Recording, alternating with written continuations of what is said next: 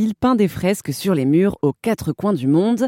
L'artiste 7 est street artiste, sculpteur, dessinateur et dans son univers, il met en scène des enfants toujours en train de jouer dans des mondes imaginaires. Cet expose ses œuvres au musée en herbe à Paris et ce n'est pas la première fois qu'il collabore avec ce musée dédié aux enfants, Edith Lotte du musée en herbe. Ça fait plusieurs années qu'on travaille avec lui parce que une fois par an, le Musée en Herbe, qui est une association euh, donc privée, a créé une vente aux enchères euh, caritative euh, pour le musée. Et donc, cette y participe depuis plusieurs années.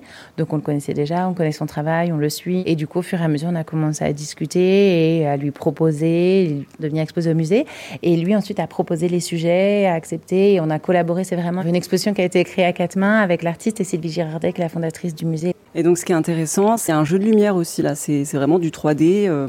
Oui, oui, il y a toute une scénographie qui a été mise en place euh, par l'artiste et du coup les concepteurs de l'exposition, euh, qui est assez sympa puisqu'on rentre dans la tête des personnages et du coup chaque personnage raconte voilà la culture de son pays, notamment pour l'Indonésie par exemple.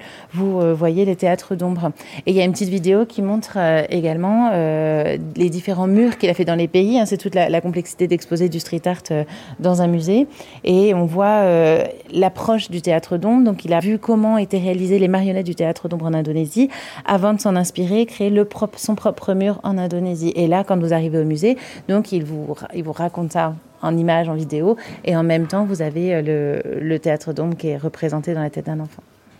Donc c'est très complet. On voit aussi euh, des, images de Seth en voyage. Euh, est-ce que est-ce qu'il a fait une sorte de documentaire en fait? Ils, sont partis à plusieurs?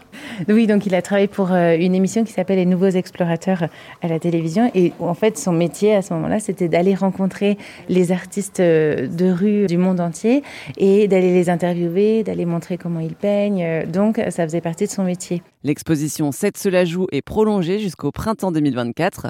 Une expo à découvrir au musée en herbe rue de l'Arbre Sec à Tous les jours de 10h à 19h.